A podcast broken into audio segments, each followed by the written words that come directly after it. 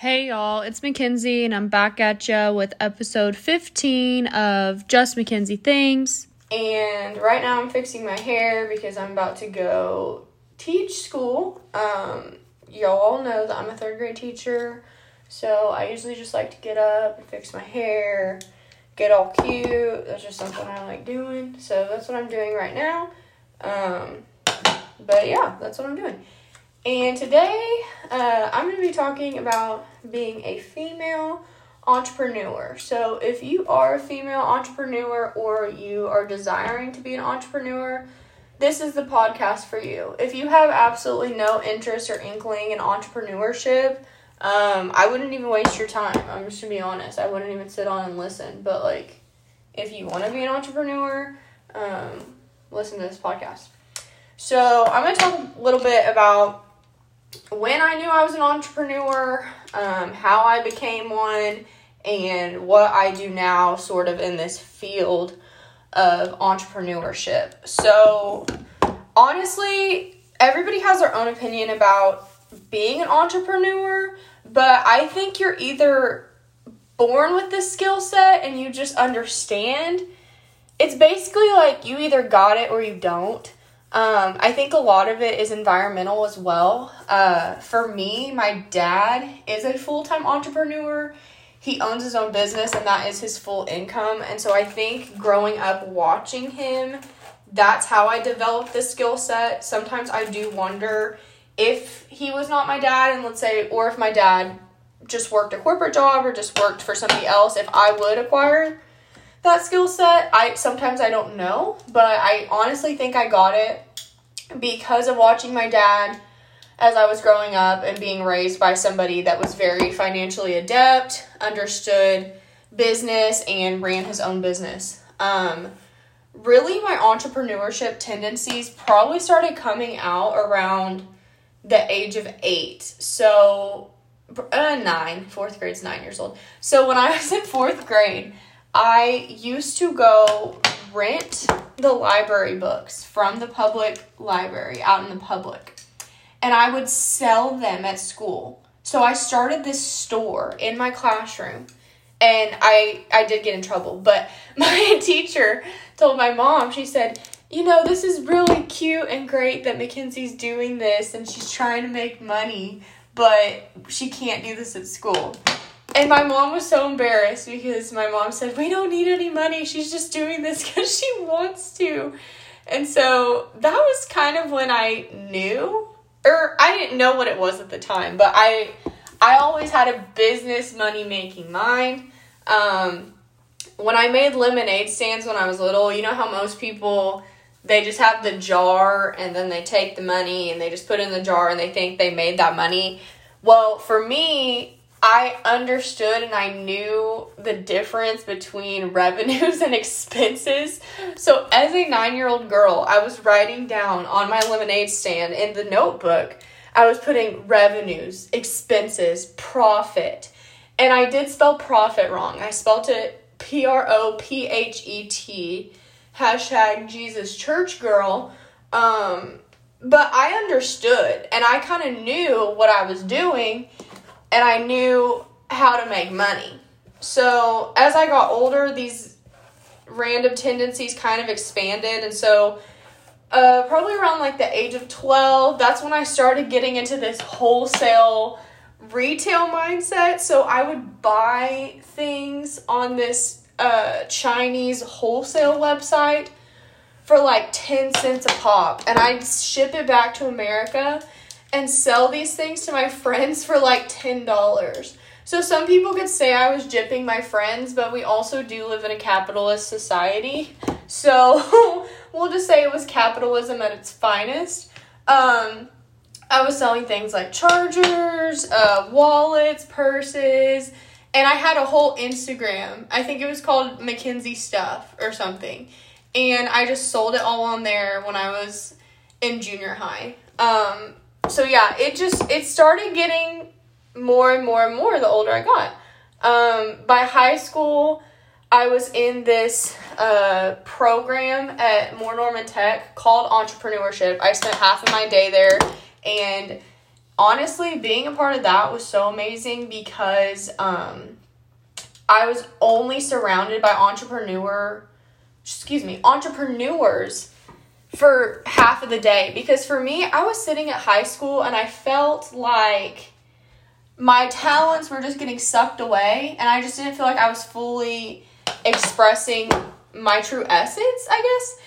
And so having that outlet for half the day was so incredible because it was so much more relatable to know that there was other people like me, especially at my age because I loved my friends, like my friend group growing up in junior high and high school, but it it was just like a different type of friendship to know that I could go for 3 hours a day and talk about business and building business ideas with people my age because I just hadn't found something like that before. Um, so then in high school, I just kept doing dance privates, making money off of that, um, selling things still on just MaKenzi stuff. I think me and my good friend in the entrepreneurship class, we started a little hat business because we went to this big conference in Florida and everybody was wearing these cute hats. So we were like, we got to sell these hats.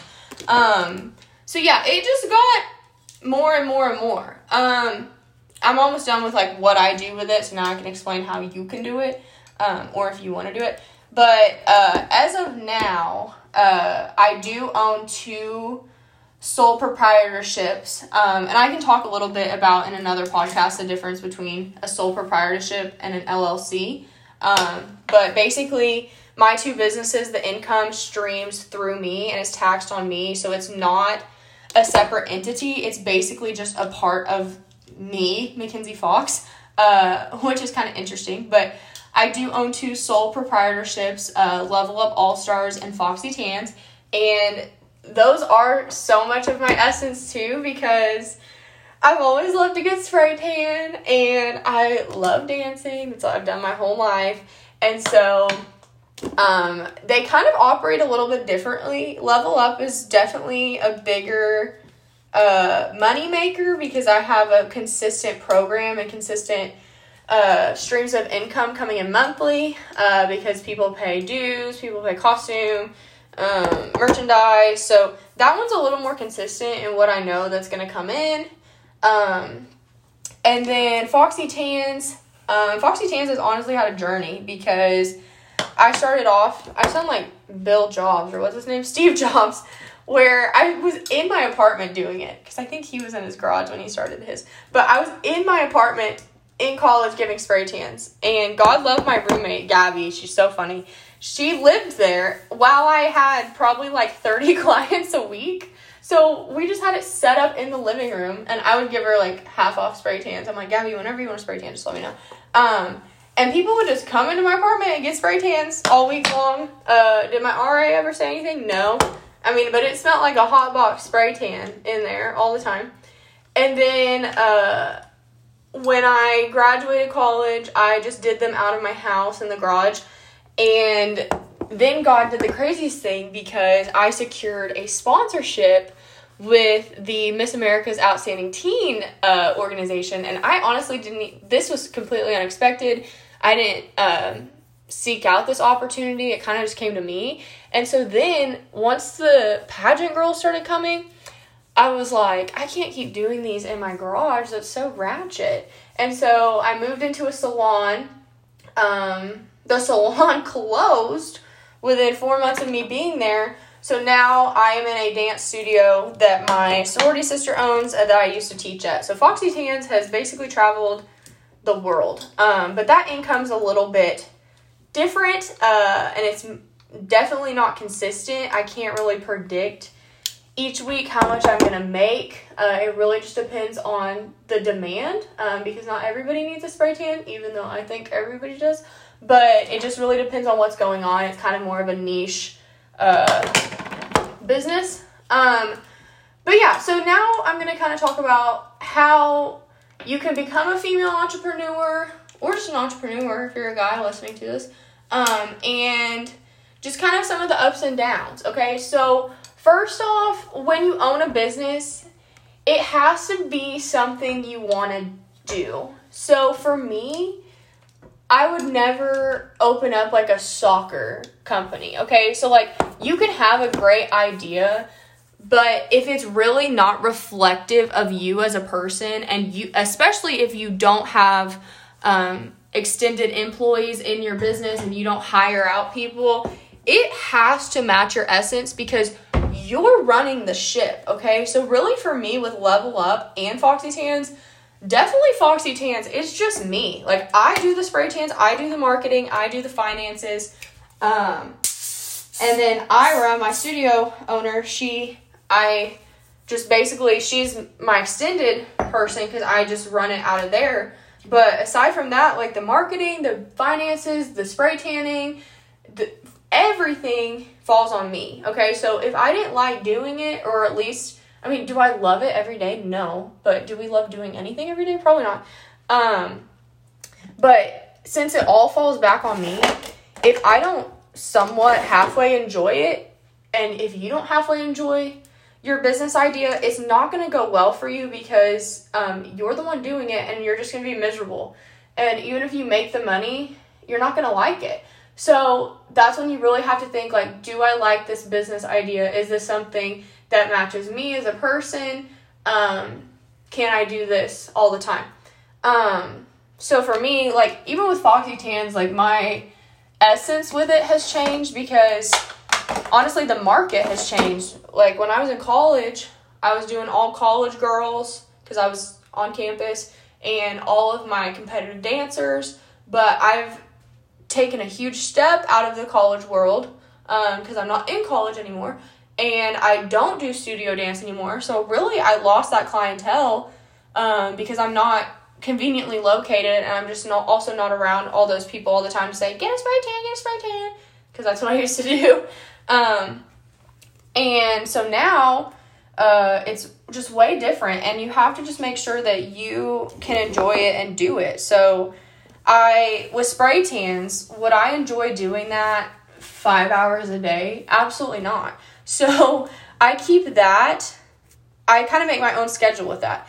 And that's what's also good about being an entrepreneur, uh, especially if it's not your full fledged income, is you can kind of make your own schedule with it. So with spray tans, I just do some maybe after school from like five to six on certain days, okay? Because then I want to go home, do my thing, hang out with myself, read a book, take a bath, do all that jazz. Um, so you got to make sure you like doing it um, or at least spread it out enough to sustain it. Um, that's how i felt with spray tans. I was doing a lot my first year. Uh, it was almost overkill. Um, and then i've kind of pulled back. So my clientele kind of shifts from week to week. Some weeks i have a lot some weeks i don't. Um, but it's not my full income so i just look at that as play money and money i can just do extra things with. So you gotta like it. Um, it has to be sustainable. So for Level Up, also that business has just shifted night and day from year one because year one, I had a mentality of this is what I'm gonna make my full time business, or not only my full time business, but my full time job. And so I recruited hard. I mean, I recruited so hard. We had a team of 20 the very first year. And in my mind, I was just thinking expansion, expansion, expansion. In my mind, I wanted to project about 40 girls my second year. So I wanted a 20 team senior, a 20 team teen. And then my second year, when I did uh, two teams, I had a junior team and a senior team, and there was 10 on each team. That year, and I'm just gonna be open and honest. That year I hated Level Up because I just felt like I was all alone doing it um, because I was running both teams, running the finances, handling the parent, um, making up the choreography, and I just had this realization and this inkling of you do not want to open up a pro like a full gym and program. That was the year that I actually realized yes, I love dance, yes, I love my program, but you do not want to do this full time. There was just so many things I did not like about it that year. Just and it wasn't anything with the girls or like who I recruited. It was just the way I was running it. I just was not happy with it and I put on a good facade about pulling it together, but I just wasn't happy um, that year running it. Um, so I completely shifted it year three. Um, And now I have somebody else coaching and I just run the finances and I dance on it because I want to dance. So that's another good thing about businesses is um well not just a good thing but a skill set you need to have is you need to be able I'm also doing my makeup as I'm doing this. You need to be able to shift um, and recognize when you're internally shifting and how that will externally reflect on your business. Because um, for me, that internal shift I felt season two when I was coaching and had two teams. I internally knew I said I don't want to coach two teams. Gosh, I don't even want to coach anymore right now. Um, I don't want to have a full program. And those internal changes started to show on my season three team because now the program is looking how I want it to um, with somebody else coaching, with it being an older team where I don't have the parent overhead. Nothing about, nothing against parents. I mean, I can handle parents, but um, that's just an extra thing I have to do. So when I do an older team, I don't really have as much parent contact because they're older, so I don't really have to deal with that. It's just taking more off my plate, uh, essentially. So that's another thing. You got to be able to shift. Um, you got to recognize how your internal and your current mentality will affect your business because you are the business, you are the ship, and so however you're feeling mentally will reflect on your uh, business. And then let me think. So yeah, the first thing is that you got to enjoy it. It has to be something that matches you. The second thing is you have to be adaptable. You have to be able to shift what you're doing. And then the third thing is that you need some basic financial knowledge, okay? Um I have a best friend and I'm not going to say her name on here, but she was running if she listens, she's to know this is her she was running a sticker business and she sold a ton of stickers, okay, on Etsy. She was selling so many stickers. And then I asked her cuz I was like, "Dang, like you're you're making a lot of revenue on here. Like how much are you making off of each sticker?" And she was like, "20 cents." And I was I just thought to myself, "What? You're doing what? You're spending all this time posting all these things on Etsy, spending all your time making these stickers to only make 20 cents a pop. Okay? And that's because she didn't understand profit margins. You have to understand profit margins. That is the margin between what you're charging and what you're making. I do not share my margins, okay? Because a lot of people do ask me, how much money do you make from you from your spray tan? Or how much money do you make from level up? I'm not gonna tell you. My family knows. Other people, it's none your business, okay? But all I can say is that I know my margins and I make money. But if you do not understand how revenues and expenses work, you will bring in $20 but spend $18 to make that $20 and then you only just made $2. So you need to look at how much your service or product brings in. So I'm just going to give an example, okay? I'm just in my room right now walking around trying to find my jeans. Okay. You got a blanket. Let's say you make some blanket, okay? And you charge $50 for the blanket. That is your revenue. The $50 is the revenue that is coming in, okay? But you spend $30 in supplies to make the blanket. So you buy the the yarn, I'm just making stuff up right now. The yarn, the patches, the sewing kit, all that jazz. Okay? Your profit margin is $20. And I would have to do the math on that to see what percentage that was of a like of a markup.